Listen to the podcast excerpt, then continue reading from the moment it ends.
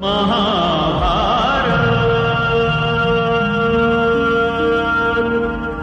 భాగంలో మనం ద్రోణుడు తన గురుదక్షిణగా శిష్యులను ద్రుపదుడిని జయించి తన వద్దకు బంధించి తెమ్మని కోరాడు. కౌరవులు ద్రుపదునితో యుద్ధంలో పరాజయం పొందడం అర్జునుడు ద్రుపదుడిని ఓడించి ద్రోణుడికి గురుదక్షిణ చెల్లించడం ధృతరాష్ట్రుడు ధర్మరాజుని హస్తినాపుర యువరాజుగా పట్టాభిషిక్తుణ్ణి చేయడం వంటి విషయాల గురించి తెలుసుకున్నాం. అయితే కర్ణుడిని దుర్యోధనుడు అంగరాజ్యానికి రాజును చేసిన తరువాత పరశురామ ప్రభు మహేంద్రగిరి పర్వతంపై ఉన్నాడని తెలుసుకొని బ్రహ్మాస్త్రాన్ని పొందడం కోసం కర్ణుడు తన రథంపై పరశురాముడి దగ్గరకు బయలుదేరాడు. కర్ణుడు మహేంద్రగిరి పర్వతంపైకి చేరుకోగానే అక్కడ తన కంటికి పులి చర్మాన్ని నడుముకి కట్టుకొని గండ్రగొడ్డలిని వీపుకు తగిలించుకొని వజ్రం కన్నా దృఢమైన శరీరంతో ఒక బండరాతిపై కూర్చుని తపస్సు చేస్తూ పరశురాముడు కనిపించాడు. వెంటనే కర్ణుడు తన రథంపై నుంచి కిందికి దిగి నడుచుకుంటూ పరశురాముడి దగ్గరకు వెళ్ళి వినయంగా ఆయనకు ప్రణామం చేశాడు. వెంటనే పరశురాముడు తన కనులు తెరచి తన ముందు నిలబడి ఉన్న కర్ణుడి వైపు చూస్తూ ఎవరు పుత్రా నీవు? ఏం విషయమై నా వద్దకు వచ్చావు? అని అడిగాడు. దానికి కర్ణుడు నేను కర్ణుడను. అని చెప్పి తాను ఒక సూత్రుడను అని చెబితే ఎక్కడ పరశురాముడు తనకు విద్యను నేర్పించడానికి నిరాకరిస్తాడోనని భావించి నేను బ్రాహ్మణుణ్ణి మీ వద్ద ధనుర్విద్యను అభ్యసించడం కోసం వచ్చాను ప్రభు అని అన్నాడు. కర్ణుడి మాటలు విన్న పరశురాముడు మొదట అతనికి ధనుర్విద్య నేర్పించడానికి నిరాకరించాడు. అయితే కర్ణుడి పట్టుదల ధనుర్విద్య నేర్చుకోవాలనే అతని దృఢ నిశ్చయాన్ని చూసి పరశురాముడు కర్ణుడిని తన శిష్యుడిగా స్వీకరించాడు. అప్పటి నుంచి కర్ణుడు అత్యంత భక్తి శ్రద్ధలతో గురువుని సేవిస్తూ అతి కొద్ది కాలంలోనే పరశురాముడికి ప్రియ శిష్యుడిగా మారాడు. పరశురాముడి అనుగ్రహంతో కర్ణుడు ఎన్నో అత్యంత శక్తివంతమైన అస్త్రశస్త్రాలను తిరుగులేని భార్గవాస్త్రాన్ని బ్రహ్మాస్త్రాన్ని తన సొంతం చేసుకున్నాడు. ఇలా ఒకసారి కర్ణుడు తన ధనుర్విద్యను సాధన చేస్తున్న సమయంలో తన ధనస్సు నుంచి వెలువడిన ఒక బాణం పొరబాటున దాని దిశను మార్చుకొని ఒక వేద పండితుడి ఇంటి ముందు కట్టి ఉన్న గోవుకు తగిలి ఆ గోవు విలవిలలాడుతూ నేల మీద పడి చనిపోయింది. ఆ గోవు అరుపులు విని ఇంటిలో నుండి బయటకు వచ్చిన ఆ వేద పండితుడు చనిపోయి నేల మీద పడి ఉన్న గోవుని చూసి బాధపడుతూ ఎదురుగా ధనుర్బాణాలను పట్టుకొని నిలబడి ఉన్న కర్ణుడి వైపు కోపంగా చూస్తూ నువ్వు వేసిన బాణం తగిలి ఎలాగైతే నా గోవు చిత్రవద అనుభవిస్తూ చనిపోయిందో అలాగే నువ్వు యుద్ధం చేస్తున్న సమయంలో నీ రథచక్రం భూమిలో కూరుకుపోయి అయిన వాళ్ళెవరూ తోడులేక బిక్కు బిక్కుమంటూ నిస్సహాయ స్థితిలో మరణిస్తావు అని శపించాడు. వెంటనే కర్ణుడు ఆ పండితుని వైపు చూస్తూ మహాత్మా నేను ఇది కావాలని చేసిన పని కాదు. నన్ను క్షమించి మీరిచ్చిన శాపాన్ని వెనక్కు తీసుకోండి. మీకు ఈ గోవుకు బదులుగా వెయ్యి గోవులను లక్ష స్వర్ణ ముద్రికలను ఇస్తాను అని ఎన్నో విధాలుగా ప్రాధేయపడ్డాడు. కాని కర్ణుడి మాటలకు ఆ పండితుడి మనస్సు కరుగలేదు. తన శాపాన్ని వెనక్కు తీసుకోలేదు. దానితో కర్ణుడు దుఃఖించిన మనసుతో తిరిగి వెనక్కు వెళ్ళిపోయాడు. పరశురాముడి దగ్గర కర్ణుడి విద్యాభ్యాసం పూర్తి కావచ్చింది. అయితే ఒకసారి విద్యాభ్యాస సమయంలో అలసట కారణంగా పరశురాముడు కర్ణుడితో పుత్ర కర్ణ కాసేపు విశ్రాంతి తీసుకుని తిరిగి అభ్యాసం ప్రారంభిద్దాం అని చెప్పి ఓ చెట్టు క్రింద నేల మీద తన తల పెట్టి పడుకోబోతుంటే అది చూసిన కర్ణుడు ఆయనతో వినయంగా గురుదేవా నా ఒడిలో తలపెట్టుకుని విశ్రమించండి అని అన్నాడు. దానితో కర్ణుడు చెప్పినట్టుగానే పరశురాముడు కర్ణుడి తొడపై తన తలను పెట్టి పడుకున్నాడు. అయితే ఇంతలో ఒక భయంకరమైన కీటకం ఒకటి కర్ణుడి తొడ కిందకు చేరి అతని తొడను ముక్కలు ముక్కలుగా పీకుతూ తొడకు రంధ్రం చేయడం మొదలుపెట్టింది. కాని గురువుగారి నిద్రకు భంగం కలగకూడదని భావించి ఎంత నొప్పి వస్తున్నా కర్ణుడు ఆ నొప్పిని అలాగే భరించాడు.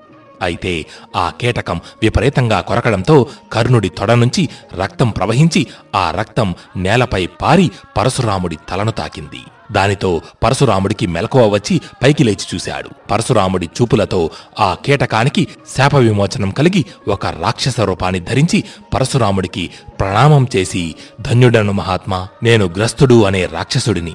పూర్వం భృగమహర్షి భార్యను అపహరించి ఆయన శాపానికి గురై ఇలా కీటకంగా మారాను. నేడు అమృత సమానమైన మీ పవిత్ర వీక్షణలతో నాకు శాప విమోచనం కలిగింది ప్రభు అని చెప్పి ఆ రాక్షసుడు అక్కడి నుంచి వెళ్ళిపోయాడు. తరువాత పరశురాముడు కర్ణుడి వైపు అతడి తొడకు అయిన గాయం వైపు చూసి కర్ణ నిజం చెప్పు. ఎవరు నీవు? ఇప్పుడు నీవు చూపిన ఓర్పు సహనం బ్రాహ్మణులకు తగినది కాదు. ఎవరు నువ్వు? అని ప్రశ్నించాడు. దానికి కర్ణుడు నేను సుతపుత్రుడను అని సమాధానమిచ్చాడు. కర్ణుడి సమాధానానికి పరశురాముడి కంట్లో నిప్పులు కురిశాయి. మహావేశంతో కర్ణుడి వైపు చూస్తూ నువ్వు నాతో బ్రాహ్మణుడు అని చెప్పి నన్ను నమ్మించి మోసం చేసి నా దగ్గర అస్త్ర విద్య నేర్చుకున్నావు. నన్ను మోసం చేసి నా దగ్గర నేర్చుకున్న విద్య నీకు పనికి రాకుండా పోతుంది అని కర్ణుడిని శపించాడు.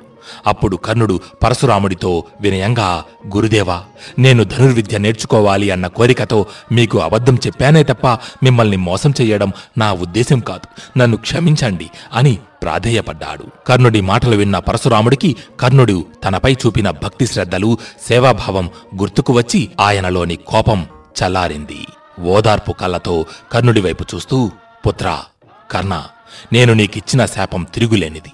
నేను దానిని వెనక్కు తీసుకోలేను. కాని ఈ శాపం నీ జీవితంలోని సంకట సమయంలో మాత్రమే ఫలిస్తుంది అని చెప్పి తన చెయ్యి పైకెత్తి ఒక మంత్రాన్ని స్మరించాడు. ఆ మంత్రం స్మరించగానే పరశురాముడి చేతిలో ఒక దివ్య ధనస్సు ప్రత్యక్షమయ్యింది. ఆ ధనస్సును పరశురాముడు కర్ణుడికి ఇస్తూ కర్ణ ఇది విజయ ధనస్సు. ఇది ఎవరి చేతిలో ఉంటే వారికి విజయమే తప్ప పరాజయం ఉండదు. తీసుకోపుత్రా అంటూ కర్ణుడికి పరశురాముడు విజయధనస్సును అందించాడు. కర్ణుడు విజయధనస్సుని స్వీకరించి అక్కడి నుంచి తిరిగి హస్తినాపురానికి చేరుకున్నాడు. హస్తినాపురిలో ధర్మరాజుకి యువరాజ పట్టాభిషేకం జరగడం వల్ల దుర్యోధనుడు అంతులేని దుఃఖంతో తన మందిరంలో ఒంటరిగా కూర్చొని ఉన్నాడు. దుర్యోధనుడి మందిరంలోకి ప్రవేశించిన కర్ణుడు అది చూసి వెంటనే దుర్యోధనుడి దగ్గరకు వెళ్ళి మిత్రమా నేను పరశురామ ప్రభు వద్ద అపారమైన అస్త్ర విద్యా సంపద పొంది వస్తున్నాను. ఇప్పుడు పాండవులపై యుద్ధాన్ని ప్రకటించు. వారిని ఓడించి నిన్ను ఈ హస్తినాపురానికి రాజుని చేస్తాను అని అన్నాడు. కాని తనకు పరశురాముడు ఇచ్చిన శాపం గుర్చి మాత్రం నిజాన్ని దాచాడు కర్ణుడు. సరిగ్గా అప్పుడే శకుని దుశ్శాసనుడితో సహా అక్కడకు వచ్చి దుర్యోధనుడితో మేనల్లుడా యుద్ధానికి ఇది సరైన సమయం కాదు. ప్రస్తుతం హస్తినాపురానికి యువరాజు యుధిష్ఠరుడు అనగా ధర్మరాజు. ఇప్పుడు గనుక యుద్ధం జరిగితే భీష్మ ద్రోణ కృపాచార్యులు పాండవులకు అండగా నిలుస్తారు. హస్తినాపుర సామంత రాజ్యాలన్నీ పాండవుల పక్షం వహిస్తాయి. కాబట్టి ఇప్పుడు మనకు కావలసింది యుద్ధం కాదు. పథకం ఉపయోగించాల్సింది శక్తిని కాదు బుద్ధిని అని చెప్పి దుర్యోధనుడికి శకుని తన పథకాన్ని వివరించి చెప్పాడు. అది విన్న దుర్యోధనుడి ఆనందానికి అవధులు లేవు. ఆ మరుసటి రోజు శకుని పథకంలో భాగంగా దుర్యోధనుడు ఒంటరిగా ధృతరాష్ట్రుడి మందిరానికి వెళ్ళాడు. దుర్యోధనుడి రాకను గమనించిన ధృతరాష్ట్రుడు ఏమిటి పుత్రా ఇలా వచ్చావు? అని అడిగాడు. దానికి దుర్యోధనుడు పితృదేవా మీరు యుధిష్ఠరుని హస్తినాపురానికి యువరాజుగా పట్టాభిషిక్తుణ్ణి చేసినప్పటి నుంచి రాజ్య ప్రజలందరూ యుధిష్ఠరుడి పేరు ప్రఖ్యాతలు కీర్తి ప్రతిష్టల గురించే మాట్లాడుకుంటున్నారు. మీ గురించి గాని మహితాత్ములు భీష్ముడి గురించి గాని అనువంతైనా పట్టించుకోవడం లేదు. వారి పొగడ్తలు ముల్లులా మారి నా మనసును చిత్రవద చేస్తున్నాయి. నాకు నిద్రాహారాలు రుచించడం లేదు. ఒక్క క్షణమైనా వృధా చేయక వెంటనే పాండవులను ఎలాగైనా ఇక్కడి నుంచి ఇంకెక్కడికైనా పంపించేయండి. అని అన్నాడు. అది విన్న ధృతరాష్ట్రుడు పుత్ర దుర్యోధన నేను సకల వేదాలను ధర్మశాస్త్రాలను నీతి శాస్త్రాలను అభ్యసించాను. వెయ్యి ఏనుగుల బలం గలవాడను. కాని చూపు లేనందున స్వయంగా రాజకార్యాలను బాధ్యతలను నిర్వర్తించలేను. ఆ సమయంలో నా తమ్ముడు పాండురాజు ఆ బాధ్యత స్వీకరించి శత్రువులను నిర్జించి అపార ధనరాశులను తెచ్చి నాకు అంకితం చేసి అత్యంత సేవాభక్తులతో నన్ను పూజించాడు. పైగా యుధిష్ఠరుడు మీ అందరిలోకి పెద్దవాడు. అందువల్లనే తనకి యువరాజు పట్టాభిషేకం చేశాను. అలాంటిది నేను పాండవులను ఇప్పుడు ఎలా ఇక్కడి నుంచి బయటకు పంపగలను? ఇది ఏమి ధర్మం? కురుపెద్దలెవ్వరూ దీనిని సహించరు అని చెప్పి దుర్యోధనుడు అడిగిన దానికి ధృతరాష్ట్రుడు నిరాకరించాడు. అప్పుడు దుర్యోధనుడు పితృదేవ హస్తినాపురానికి యుధిష్ఠరుడు రాజైతే తన వంశమే రాజ్య పరిపాలన చేస్తుంది. నేను నా సోదరులు జీవితాంతం వారి దయాదాక్షిణ్యాలపై ఆధారపడి అతి నీచమైన జీవితం అనుభవించాలి.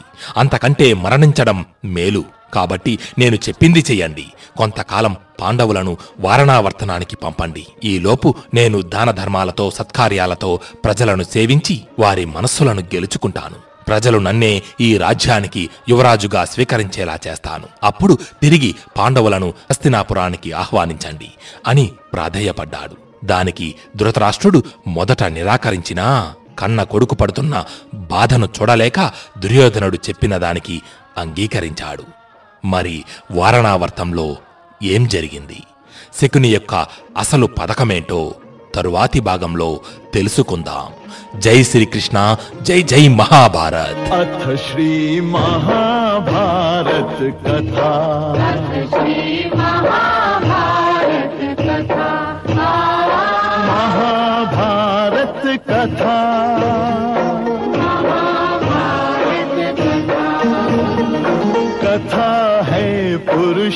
पुरुषार्थ की ये स्वार्थ की, परमार्थ की। सारथी जिसके बने श्री कृष्ण भारत पार्थ की। शब्द दिग्घोषित हुआ जब सत्य सार्थक सर्व था। शब्द दिग्घोषित हुआ